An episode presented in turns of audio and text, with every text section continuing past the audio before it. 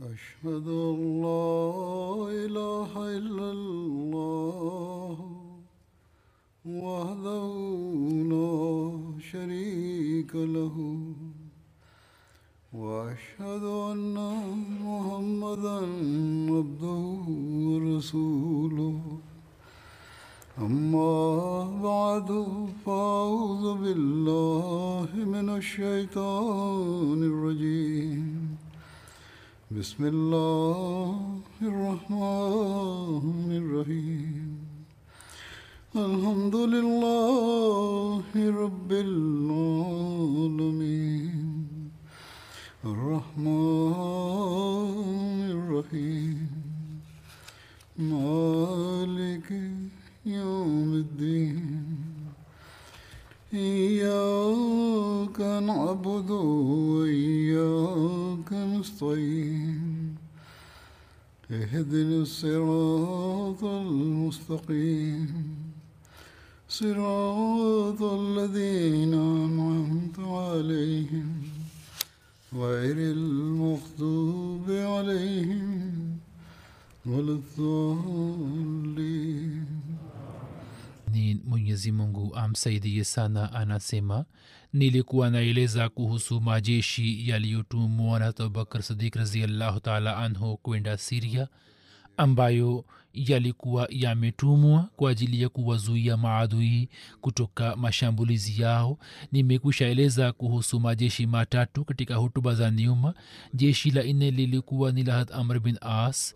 Kuhusu jeshi hilo imeendikwa kwamba abubakar alituma jeshi moja chini ya uongozi wa hat amr bin as kwenda siria hat amr bin as kabla haja kwenda siria alikuwa ameteuliwa kwa lengo la kukusanya swadaka katika sehemu moja ya kazwa ilhali katika sehemu nyingine ya kazwa hast walid bin ukba alikuwa ameteuliwa kwa ajili ya kukusanya swadaka hata abubakar alipoamua kupeleka jeshi kwenda siria yeye alikuwa akitamani kwamba amtume hat amr bin as kwenda siria lakini kwa sababu ya shughuli zake alizozifanya tamr bin as katika kumaliza fitina ya uritadi hata abubakar akampatia hiari hii kwamba yeye akipenda abaki katika kozaa au aende siria ili awaimarishe waislamu.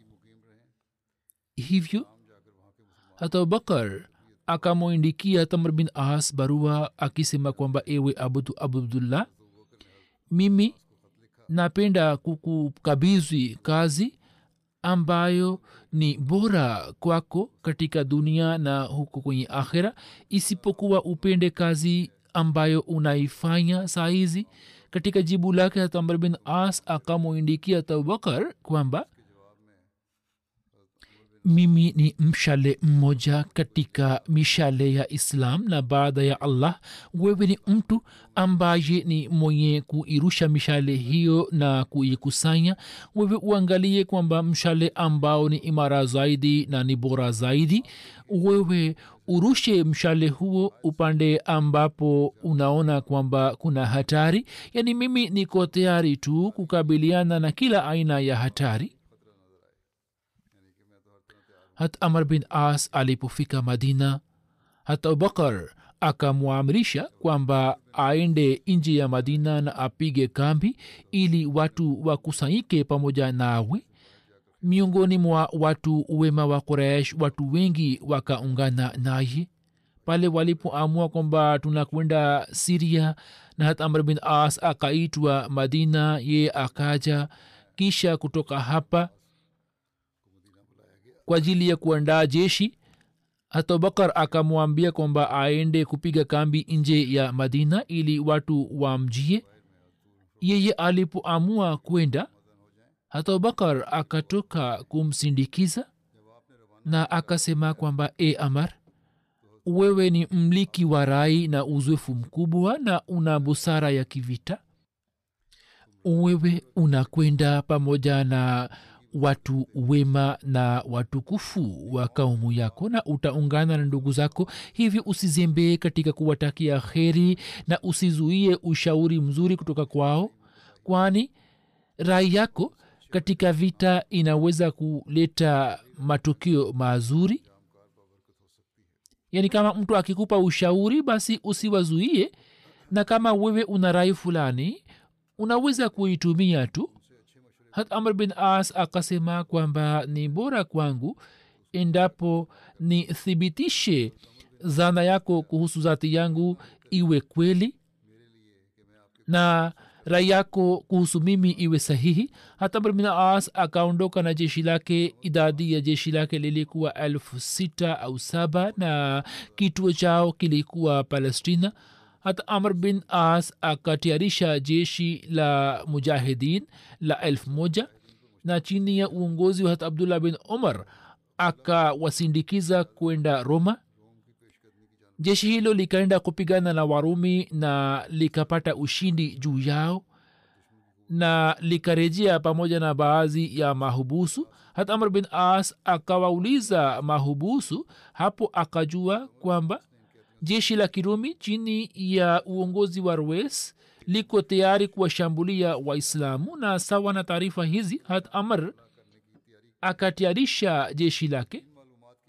Warumi walipowashambulia waislamu waislamu wakafanikiwa kukabiliana nao vizuri na wakawalazimisha kurejea nyuma na kisha wakiwashambulia tena wakaangamiza nguvu zao na wakawalazimisha kuacha uwanja wa vita na kurejea nyuma. Jeshi la kiislam likafuata na maelfu ya wanajeshi wa roma wakauawa na hapo ndipo vita hiyo ikamalizika.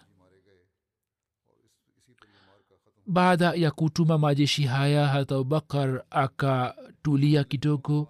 Ye alikuwa akitamani kwamba mwenyezi mungu kwa kupitia majeshi haya atawajalia waislamu ushindi juu ya warumi. Sababu yake ilikuwa hii kwamba katika majeshi haya kulikuwa na masahaba answar na wahijiri zaidi ya elfu moja ambao katika kila wakati walikuwa wameonyesha unyefu mkubwa na katika mwanzo wa islam walikuwa wameshiriki katika vita pamoja na mtume salallahu alehi wasallam. Katika majeshi haya walikuwepo watu wa badri ambao kuhusu maswahaba hawa mtume wasallam alikuwa amemwomba mola wake akisema kwamba e allah kama leo ukiwaangamiza watu hawa wachache basi katika siku za usoni ibada yako haitafanywa juu ya ardhi hii. Kisha imeendikwa ya kwamba katika siku hizi mfalme wa roma herakl alikuwa kwenye palestina. Yeye alipopata taarifa kuhusu maandalizi ya waislamu akawakusanya viongozi wa maeneo yake na akitoa hutuba mbele yao akawachochea kupigana vita dhidi ya waislamu.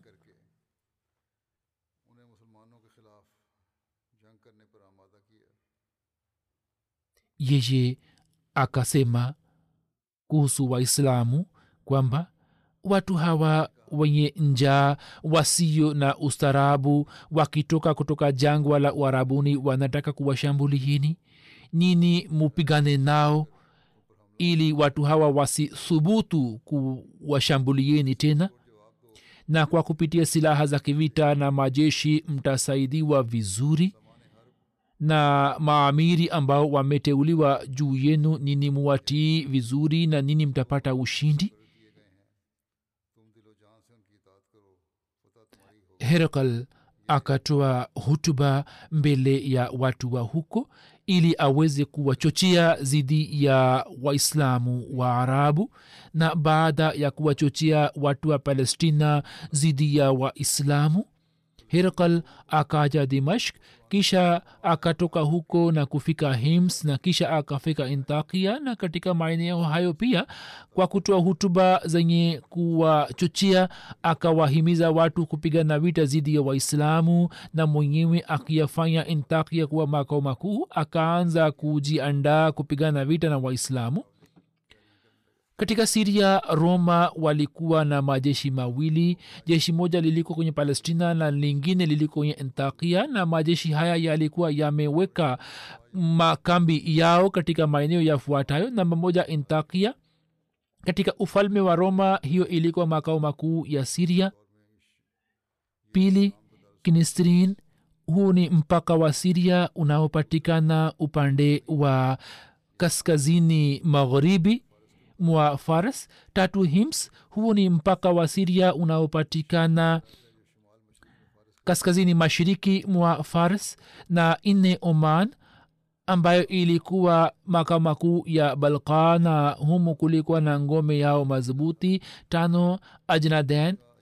Hiyo ilikuwa makao makuu ya kivita ya roma iliyokuwa ikipatikana upande wa kusini mwa palestina. Sita kisaria. Hiyo inapatikana upande wa kaskazini mwa hefa ikiwa na umbali wa kilomita kumi na tatu na bado kuna magofu yake yanapatikana hapa. Riwaya moja inaeleza ya kwamba hirkal alipopata taarifa ya ujio wa majeshi ya kiislam kwanza yeye alitoa ushauri kwa kaumu yake kwamba wasipigane vita na akasema kwamba rai yangu ndiyo hii kwamba nini mfanye suluhu na waislamu. Wallahi kama nini mtafanya suluhu na waislamu juu ya nusu ya mavuno ya siria na mtaendelea kuwa nayo nusu ya mavuno ya siria na maeneo ya roma. Hiyo ni bora kwenu kwamba wao waje kuteka maeneo yote ya siria na mavuno yake lakini watu wa roma wakaondoka na hawakukubali jambo lake. Hivyo ye akawakusanya na kuwapeleka hims na akaanza kuwatayarisha majeshi yake. Akitoka hims akaenda intakia kwa kuwa ye alikuwa na jeshi kubwa. Hivyo akaamua kwamba zidi ya majeshi yote ya waislamu atume jeshi tofauti ili kwa kupitia majeshi yake aweze kuwazofisha waislamu na majeshi yao. Hivyo yeye akimpatia ndugu yake tazarak majeshi yapatayo elfu tisini akamtuma kupigana na hat amr na akamtuma jaja bin tozer kupigana na yazid bin abu sufian na pia akamtuma kekar bin nastus pamoja na majeshi elfu sitini na akamtuma kupigana na hat abu obeda na zidi hashrahbil bin hasana akamtuma barakas hata abu ubaida bin jarah alipokuwa karibu na jabia mtu mmoja akamjia na taarifa kwamba hirakal yupo intakia na yeye ameandaa jeshi kubwa zidi yenu jeshi ambalo katika mababu zake hakuna mtu aliyewahi kuliandaa zidi ya kaumu zilizotangulia kabla yenu. Hapo hata ubada akamwindika abubakar barua kwamba nimepata taarifa ya kwamba mfalme wa rom hirkal yupo katika intakia ambayo ni makazi ya siria na amepiga kambi huko na amewatumia watu wa utawala wake wajumbe ili wao wawakusanye na wawalete kwake. Hivyo watu kwa kutumia kila njia rahisi na ngumu wamekuja kwa hirkal hivyo mimi nimeona kwamba nikupe taarifa yake ili wewe uweze kutoa uamuzi wako hata abubakar akamwindikia tabu ubada barua akisema kwamba nimepokea barua yako na mimi nimeelewa kile ulichoindika kuhusu mfalme wa rome. Herakl kisha akasema kwamba kuishi kwake katika intakia ni ishara ya kushindwa kwake na ni ishara ya ushindi wako na ushindi wa waislamu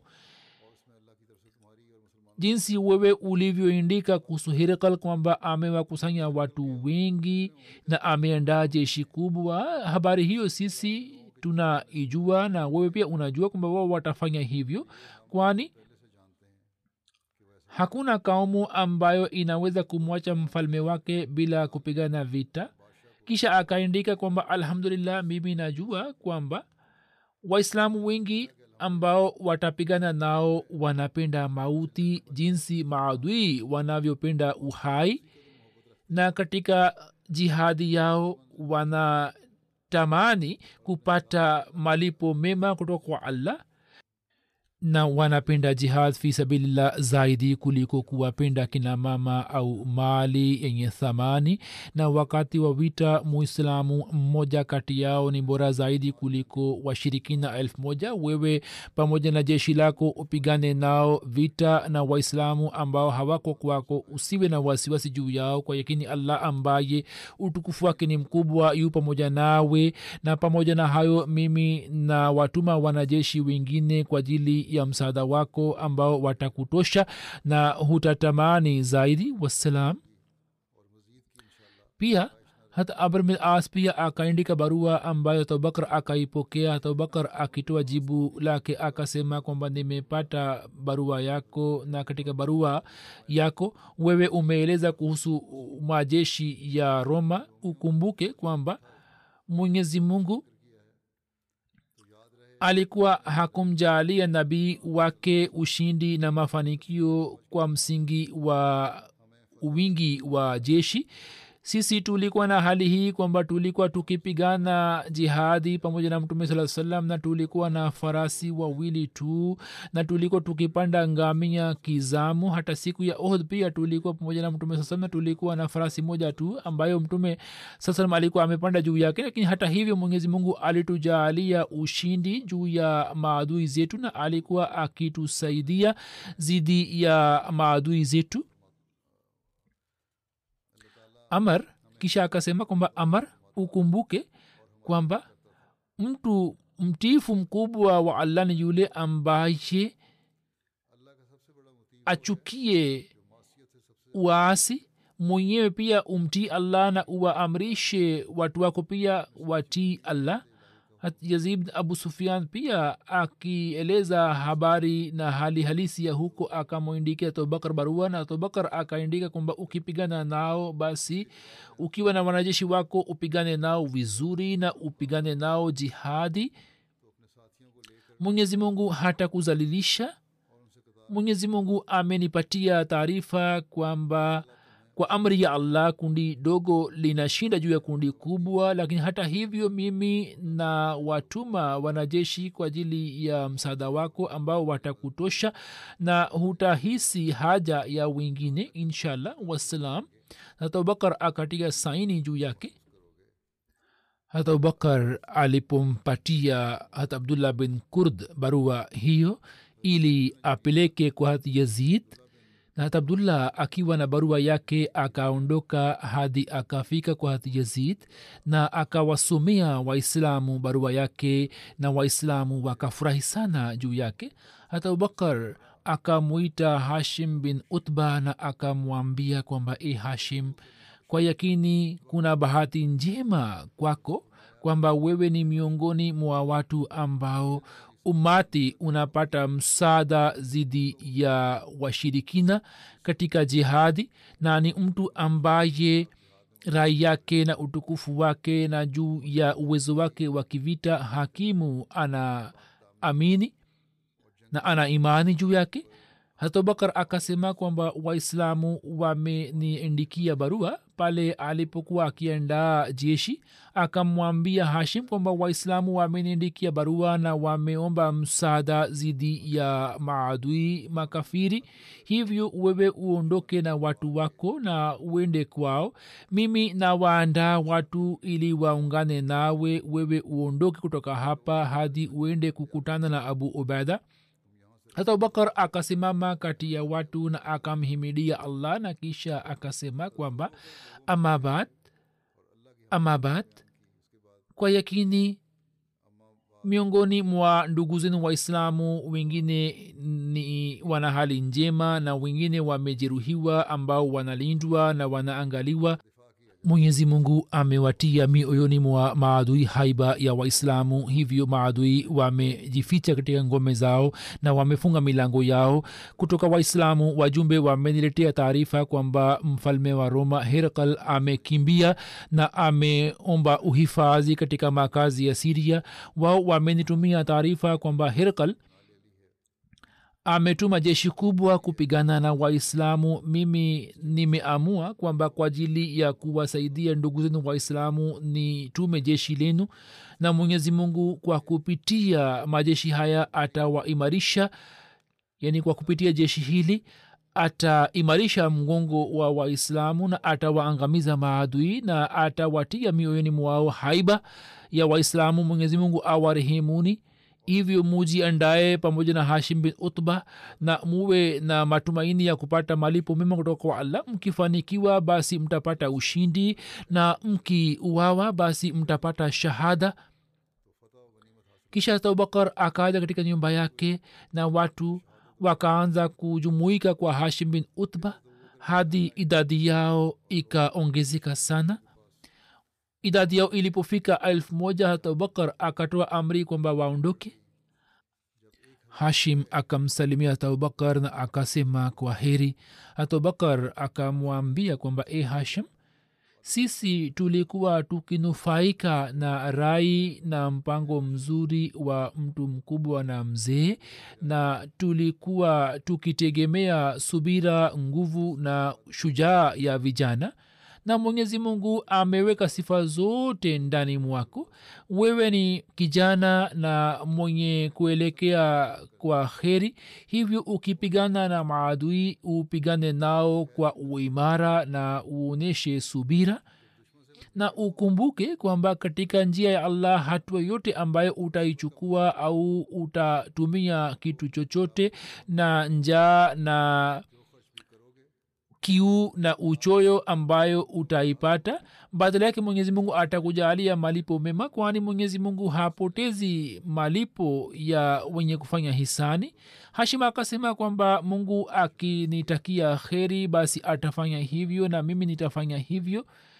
Na mwenyezi mungu ndiye mwenye kutoa nguvu na uwezo na mimi natamani kwamba nisipouawa basi nitapigana nao nitapigana nao na nitaendelea kupigana nao kisha akasema kwamba mimi nina imani kwamba nisipouawa basi nitapigana nao mara kwa mara. Au ye akasema kwamba nitakuwa na tamani kwamba ni uwawe na ni uwawe mara kwa mara.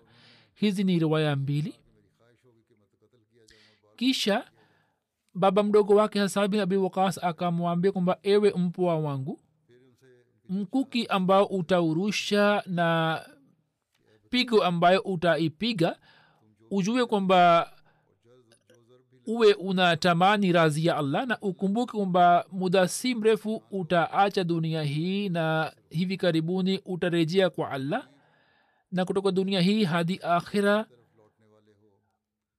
utakuwa na ukweli ambao utautumia au utakuwa na amali sale ambayo umeifanya. Hashima akasema kwamba ewe baba mdogo usiwe na wasiwasi kuhusu habari hiyo kama kuishi kwangu na safari yangu na juhudi zangu na kuondoka kwangu na kurusha mkuki wangu na kupigana na maadui na upanga wangu hayote yatakuwa kwa ajili ya kuwaonyesha watu tu hapo nitakuwa miongoni mwa wale wanaopata hasara. Yaani matendo yangu yote yatakuwa kwa ajili ya allah na si kwa ajili ya watu. Kisha akaondoka kutoka kwa abubakar na akatumia njia ya abu ubaida hadi akafika kwake na pamoja na kufika kwake waislamu wakafurahi na wakaanza kuwapatia wengine habari njema said bin amir bin huzam alipata taarifa hii kwamba abubakar ana nia ya kumtuma kwenda kupigana jihadi katika siria jeshi ambalo abubakar alikuwa analienda said alikuwa na fikra kwamba jeshi hilo litakwenda chini ya uongozi wake kwa vitu vile yeye akapata taarifa hiyo lakini abubakar alipochelewa kidogo na hakumwambia kwa siku kadhaa said akaaja kwa abubakar na akasema kwamba e abubakar wallahi mimi nimepata habari hii kwamba una nia ya kunituma kwenda kupigana na warumi lakini nilipoona kwamba wewe umeniamaza mimi sijui kwamba wazo gani limeingia moyoni mwako kuhusu zati yangu. Kama una nia ya kumtuma mwingine kwa kufanya kuwa amiri basi unitume pamoja naye. Mimi nitaona bahati yangu kubwa katika jambo hilo. Na kama hutaki kumtuma yeyote basi mimi nina shauku ya kupigana jihadi. Wewe ni ruhusu niende kukutana na waislamu. Mwenyezi mungu akurehemu mimi nimeambiwa kwamba warumi wameandaa jeshi kubwa sana. Hapa tubakar akasema kwamba e said bin amir mwenye kuwarehemu sana na zaidi kuliko wote akurehemu yani allah akurehemu. Ama mimi jinsi ninavyokujua basi wewe unahesabiwa miongoni mwa wale wanaonyenyekea na wanaowahurumia wengine na wanaoswali sala ya tahajudi na wanamkumbuka allah kwa wingi. Hat said akasema kwamba allah akurehemu mwenyezi mungu amenifanyia hisani zaidi kuliko hayo na ni hisani na fadhila yake tu. Wallahi jinsi mimi ninavyokujua wewe ni mwenye kueleza haki kwa uwazi na mwenye kusimama imara na uadilifu na mwenye kuwahurumia waumini na zidi ya makafiri wewe ni mkali sana. Unatoa hukumu kwa uadilifu na wakati wa kugawa mali hutumii upendeleo wowote. Hapo tubakar akasema kwamba said inatosha hiyo inatosha allah akurehemu nenda ukajiandae kwa ajili ya vita mimi hivi karibuni nitatuma jeshi moja kwenda siria na mimi nakuteua kama amiri juu yake. Kisha akamwamrisha hatbilal kwamba awatangazie watu hatbilal akawatangazia watu akisema kwamba eni ni waislamu mujiandae kupigana vita katika siria chini ya uongozi wa said bin amir bin hazim. Katika siku chache tu watu wapatao mia saba wakawa tayari na said alipoamua kuondoka hat bilal akaja kwa abubakar raziallahu anhu na akasema kwamba ewe khalifa wa mtume wa allah kama wewe ulikuwa umenipatia uhuru kwa ajili ya allah ili mimi niwe mliki wa nafsi yangu na niweze kutembea hapa na pale bila shida yoyote basi niruhusu ili nipigane vita katika njia ya mola wangu.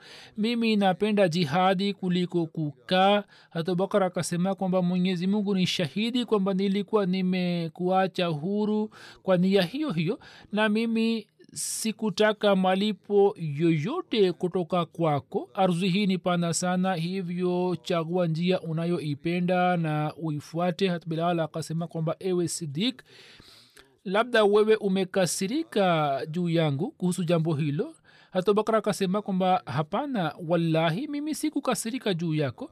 Mimi nataka kwamba kwa sababu ya tamanio langu usiache tamanio lako kwani tamanio lako linakuita upande wa utii wa allah. Bilal akasema kwamba kama unapenda basi mimi naishi hapa hapa kwako. Hatubakara akasema kwamba kama una nia ya kupigana jihadi basi sitakupa amri ya kuishi hapa. Mimi nakutaka ubaki hapa kwa ajili ya azwana tu na e bilal kuondoka kwako kunanihuzunisha na kuondoka kwako ni jambo ambalo baada ya hilo hatutakutana hadi siku ya kiama e bilal uendelee kufanya matendo mema na matendo mema yatakuwa masrufu kwako katika dunia hii na maadamu utakuwa hai kwa sababu ya matendo hayo mwenyezi mungu atabakisha kumbukumbu zako na utakapokufa basi mungu atakujalia malipo yake yaliyo mema. Bilal akasema kwamba mwenyezi mungu kutoka rafiki na ndugu huyo akujalie malipo mema wallahi wewe umetuamrisha kumtii allah na kusimama imara juu ya haki. Jambo hilo si jipya. Na mimi baada ya mtume saa salam sitaki kutoa azana kwa mtu yoyote mwingine. Kisha bilal akaondoka pamoja na said bin amir hat bilal akamwomba abubakar akisema kwamba kama unataka nibaki hapa kwa ajili ya azana tu basi moyo wangu haukubali kwamba nitoe azana kwa mtu yeyote mwingine baada ya mtume saa salam kisha watu wakajumuika kwa abubakar raziallahu anhu na abubakar akamtewa muawia kama amiri juu yao na akamwamrisha kwenda kukutana na ndugu yake hatjazid hat akaenda kukutana na hatjazid hat alipopita karibu na khalid bin said jeshi lake pia likaungana naye. Kisha hamza bin abubakar hamdani akaja na jeshi lake kwa abubakar idadi ya jeshi hilo ilikuwa elfu moja au hata zaidi yake. Hatobakar alipoona idadi yake na maandalizi yake akafurahi sana na akasema kwamba sifa zote njema zinamhusu allah ambaye amewafanyia waislamu hisani zake. Mwenyezi mungu daima kwa kupitia watu hawa ameendelea kuwapatia waislamu mambo ya raha na kwa kupitia hawa amewaimarisha waislamu na ameimarisha mgongo wao na amewaangamiza maadui zao. Kisha hamza akamwambia abubakar kwamba je atakuwepo amiri mwingine min ghairi yako abubakar akasema kwamba ndio sisi tumewateua maamiri watatu hivyo yeyote unayempenda uende ukutane naye. Kisha hamza alipokutana na waislamu akawauliza kwamba miongoni mwa maamiri hawa ni amiri gani ambaye ni mbora zaidi na ambaye ameishi zaidi kwa mtume saa salam akaambiwa kwamba huyu ni abu ubaida bin jarrah hiyo pia ilikuwa njia moja ya kuonyesha mapenzi kwa mtume salallahu alih wa sallam kwamba niishi pamoja na mtu ambaye ameishi zaidi kwa mtume saa salam jumbe za kupigana jihadi ziliendelea kufika madina na abubakar akaendelea kuwatuma kwenda kupigana vita. Upande wa pili hata abuubaida akaendelea kumwindika abubakar akisema kwamba warumi na makabila yaliyo chini yao wamekusanyika kwa idadi kubwa ili kupigana na waislamu. Hivyo wewe niambie kwamba katika muda huo nifanyeje? Abubakar alipopata barua nyingi kutoka kwa abu ubaida hata abubakar akaamua kumpeleka khalid bin walid kwenda siria hata abubakar akasema kwamba wallahi mimi lazima nitamtuma khalid bin walid na kwa kupitia khalid bin walid nitawaangamiza warumi. Hat khalid wakati ule alikuwa katika iraq na hat abubakar alipomwambia hat khalid kwenda siria na kuchukua uongozi wa majeshi ya kiislam wakati huo akamwindika taubada kwamba ama baad mimi nimemkabidhi khalid uongozi wa majeshi kwa ajili ya kupigana vita katika siria wewe usimpinge na umtii na utii amri zake. Mimi sikumteua amiri juu yako kwamba wewe si bora kwangu lakini katika wazo langu uwezo wa kivita alionao yeye wewe huna. Mwenyezi mungu atutakie sote kheri. Wassalam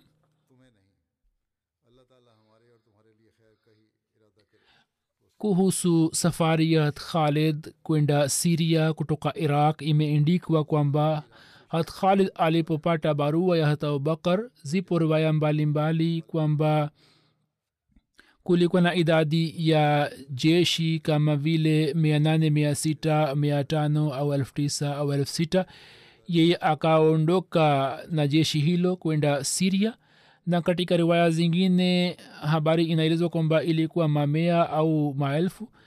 Alipofika katika eneo la karakar akawashambulia watu wa huko na akivuka jangwa na akisafiri kwa taabu na shida akipeperusha bendera yake nyeusi akafika katika snayatul iqab karibu na dimashk kuhusu bendera hiyo imeandikwa kwamba bendera hiyo ilikuwa ya mtume saa salam ambayo jina lake lilikuwa iqab.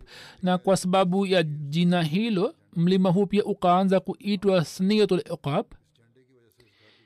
Kisha had khalid akapiga kambi akiwa na umbali wa maili moja kutoka mlango wa mashiriki wa dimashk na sawa na riwaya zingine atobada alikuwa amekutana naye katika sehemu hiyo hiyo. Na katika siku ile ile walikuwa wameanza kuwazingira maadui na riwaya zingine zinasema kwamba hat khalid alikuwa hakuishi kwa siku nyingi mbele ya dimashk bali alikuwa amesonga mbele na kufika kanate busra. Hat khalid bin walid pamoja na waislamu wengine alipofika busra jeshi zima likakusanyika hapa na wote wakamfanya kuwa amiri wao. Yeye akazingira mji. Wengine wanasema kwamba kiongozi wa vita hii alikuwa bin abu sufian kwani hiyo ilikuwa chini ya uongozi wa dimashk na wakazi wa hapa walifanya suluhu na waislamu wakasema kwamba tutawapa jizia waislamu na waislamu watawapatia amani. Kisha kuna vita vya ajnaden au ajnadin. Kuhusu vita hiyo imeendikwa kwamba huo ni mji maarufu katika miji mbalimbali yaliyo jirani na palestina baada ya ushindi wa busra had khalid pamoja na abu ubaida hadrat shurahbil na yazid sufian alitoka madina kuelekea palestina ili kumsaidia hat amr bin as.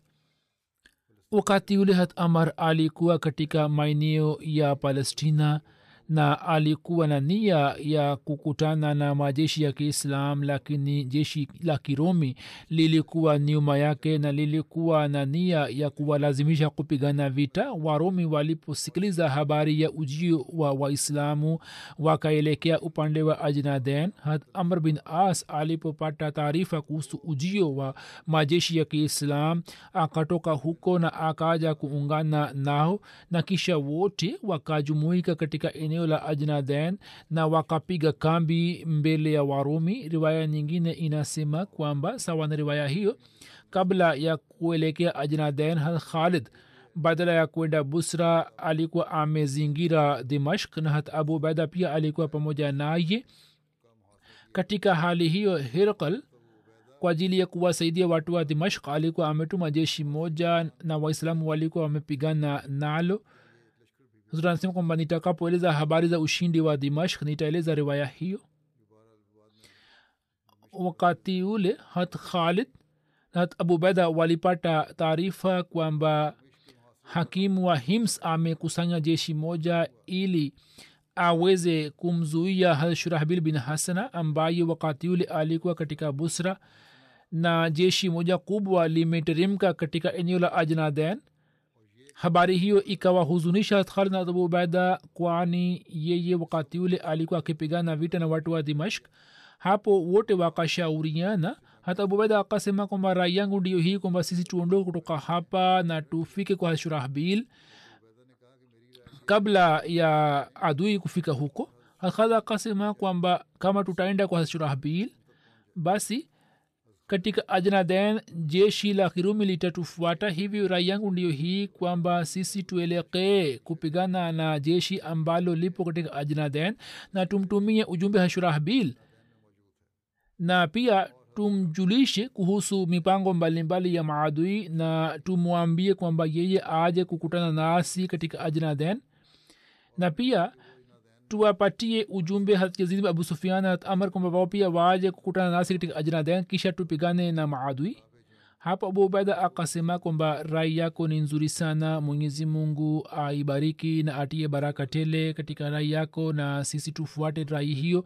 Sawa na riwaya moja hat abu ubaida akamshauri hat khalid kwamba jeshi letu limesambaratika katika maeneo mbalimbali ya siria hivi wote waambiwe kwa kupitia barua kwamba waje kukutana nasi katika ajnaden.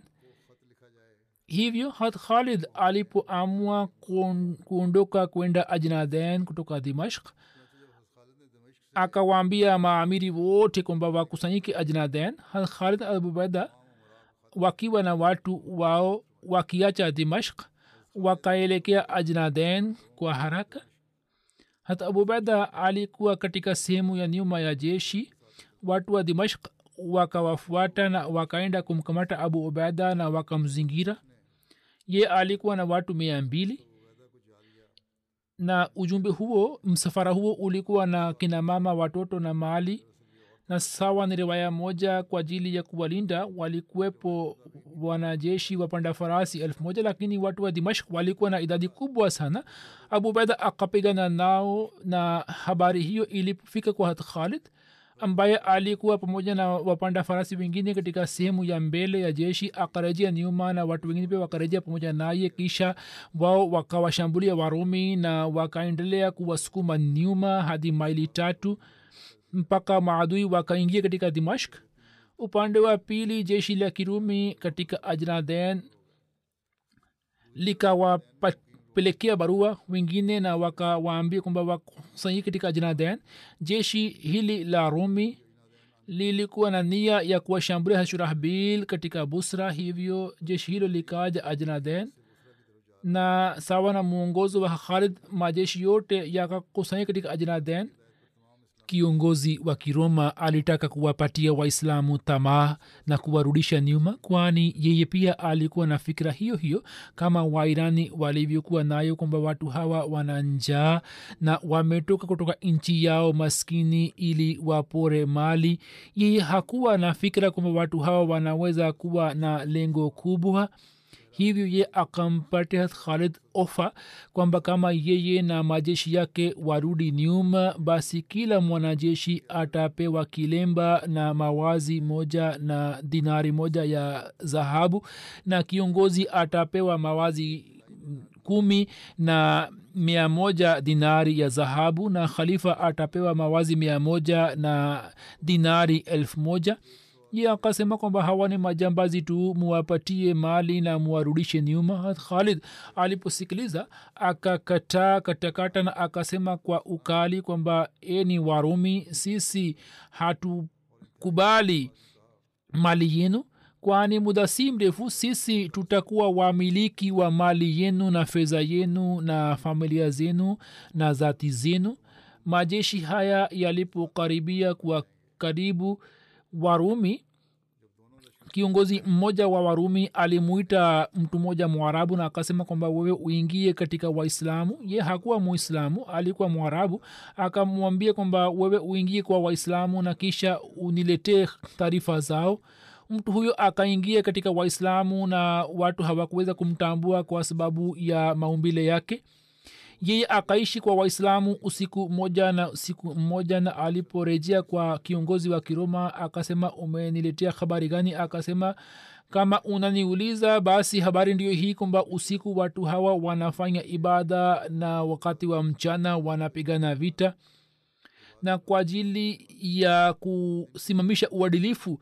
Kama mwana wa mfalme akiiba basi wanakata mkono wake na kama anafanya uzinzi basi wanampiga mawe na kumua. Kiongozi wa kirumi akasema kama unaniambia kweli basi juu ya ardhi hii badala ya kupigana nao ni vyema kuingia katika ardhi. Basi mimi nachotaka ni kwamba allah anifanyie hisani aniache katika hali yangu na asinisaidie zidi yao na pia asiwasaidie zidi yangu. Hiyo imeendikwa katika tabri kwa vile asubuhi watu walijumuika kwa pamoja. Hat khalid akatoka nje na akapanga safu za jeshi. Hat khalid alikuwa akiwahimiza wanajeshi wake na alikuwa hasimami sehemu moja. Yeye akawaamrisha kina mama waislamu kwamba wasimame imara katika sehemu moja na wasimame nyuma ya watu wao na wamwiti allah na waombe msaada kutoka kwake. Na mtu yote katika waislamu akipita karibu nao wawaonyeshe wa, wa watoto wao na waseme kwamba wapigane vita kwa ajili ya kuwasalimisha watoto wao na wanawake wao. Khalid alikuwa akipita karibu na kila kikosi na alikuwa anawaambia kwamba eni watu wa allah shikeni uchamungu wake na katika njia yake mupigane vita na wale ambao wamemkataa allah na msirudi kwa visigino vyenu na msipate haiba ya maadui zenu bali musonge mbele kama simba wanavyosonga mbele na nyini ni watu watukufu na mna uhuru nini mmejaaliwa dunia na pia malipo ya akhira pia ni kwa ajili yenu ambayo ni wajibu kwa allah nini mnaona wingi wa maadui? Hiyo isiwaingizeni katika hofu kwa yakini allah atateremsha adhabu yake na maangamizo yake. Akawaambia watu kwamba nikiwashambulia nini pia muwashambulie? Kisha vita kali ikatokea baina yao hasaid bin zaid akitoa nasaha kwa watu wake akasema kwamba eni watu kumbukeni mauti yenu na mkikimbia vita msije mkapata jahanamu. Eni wenye kulinda dini na wenye kusoma kurani tukufu. Mufanye subira mufanye subira. Warumi wakakimbia na wakajisalimisha na walipofika katika eneo lao wardan akatoa hutuba mbele ya kaumu yake na akasema kwamba hali hiyo ikiendelea basi mtakosa nchi hiyo na mali hiyo. Ni vyema mufute kutu za mioyo yenu. Sisi tulikuwa hatukufikiria kwamba wachungaji hawa na watu hawa waarabu wenye njaa watapigana nasi ukame umewaelekeza kuja kwetu na sasa wamekuja hapa na wamekula matunda mazuri na badala ya kula shair wamekula chapati ya ngano na wanakula asali na wanakula tende na vitu vingine. Wananufaika navyo. Kisha akaomba rai kutoka baadhi ya viongozi. Kiongozi mmoja akamshauri kwamba kama mnataka kuwa kushinda juu ya waislamu basi mumwite amiri wao kwa njama fulani na mumue na hapo wengine wote watakimbia. Wewe uwatume wanajeshi wako kumi kwao ili wapige kambi sehemu fulani kisha muiteni amiri wa waislamu kwa ajili ya maongezi na akija basi wanajeshi hawa waliojificha wamshambulie na wamue hivyo kiongozi wa waruma alimtuma mtu mmoja mwenye fasaha na balagha kwenda kwa khalid.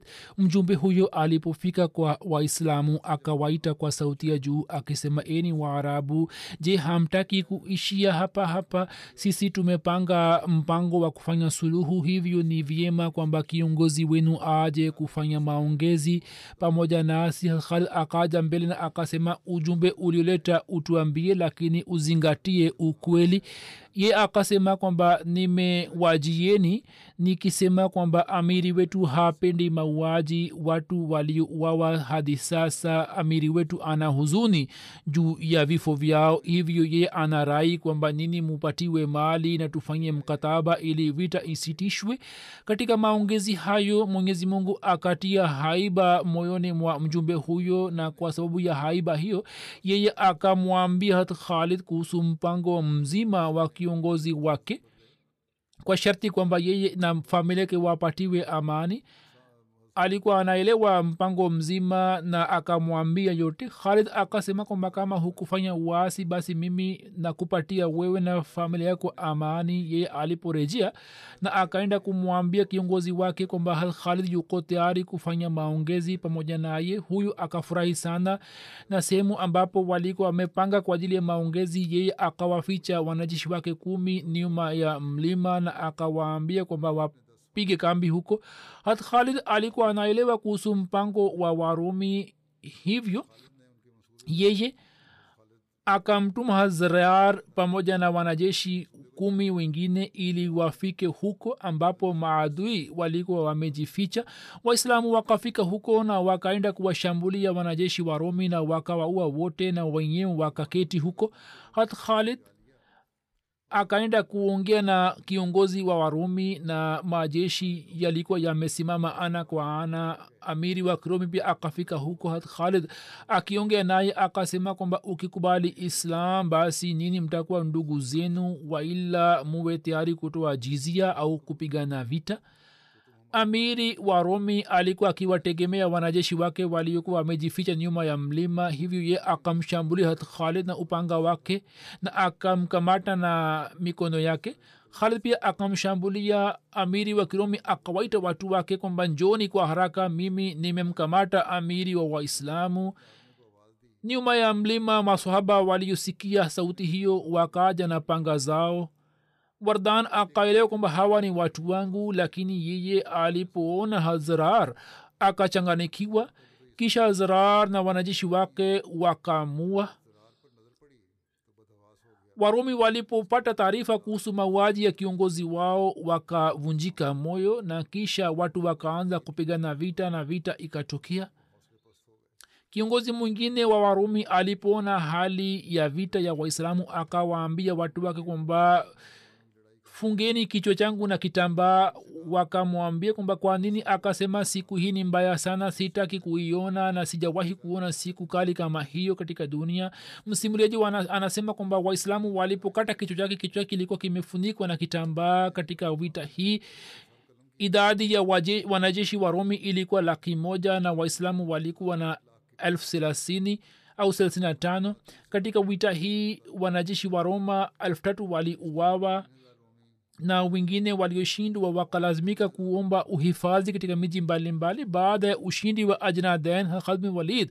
Kwa kupitia barua moja akamtumia hata abubakar habari njema ya vita inayosema kwamba assalamu alaikum mimi nakupatia taarifa kwamba sisi tulipigana na washirikina na wao walikuwa wamekusanyika majeshi makubwa makubwa zidi yetu katika ajnaden na walikuwa wamerusha misalaba yao na walikuwa wamebeba vitabu vyao na walikuwa wamekula kiapo cha allah kwamba wao hawatakimbia mpaka watu angamize au watu toe kutoka miji yao watufukuze kutoka miji yao. Na sisi pia tukiwa na imani na tawakal juu ya allah tukatoka na kisha tukawashambulia kwa mikuki na upanga na kisha tukapigana nao.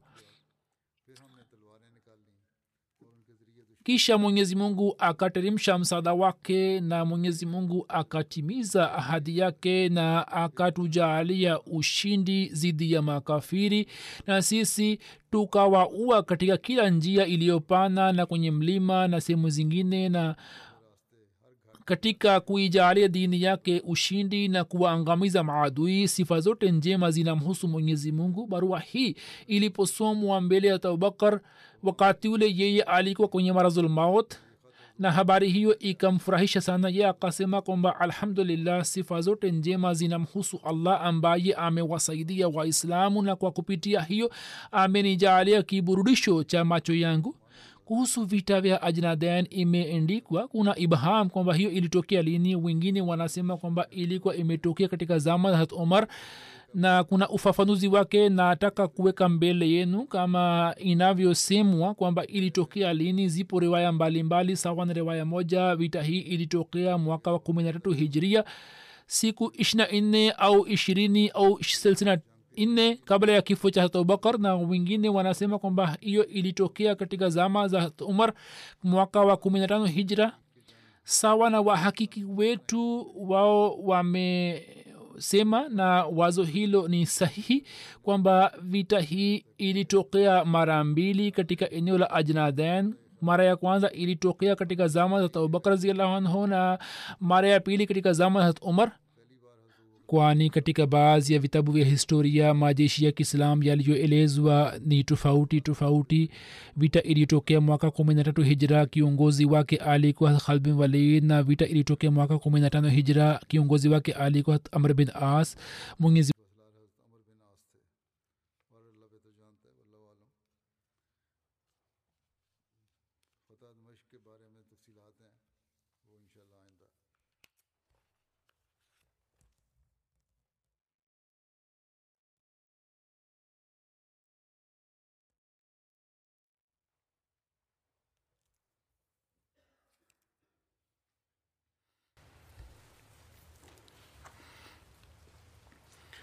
الحمد لله الحمد لله نحمده ونستعينه ونستغفره ونؤمن به ونتوكل عليه ونعوذ بالله من شرور أنفسنا ومن سيئات أعمالنا. من يهده الله فلا مضل له ومن يضلل فلا هادي له. ونشهد أن لا إله إلا الله. ونشهد أن محمدا عبده ورسوله. عباد الله رحمكم الله. إن الله يأمر بالعدل واللسان وإيتاء ذي القربى وينهى عن الفحشاء والمنكر والبغي يعظكم لعلكم تذكرون. اذكروا الله يذكركم وادعوه يستجب لكم ولذكر الله أكبر.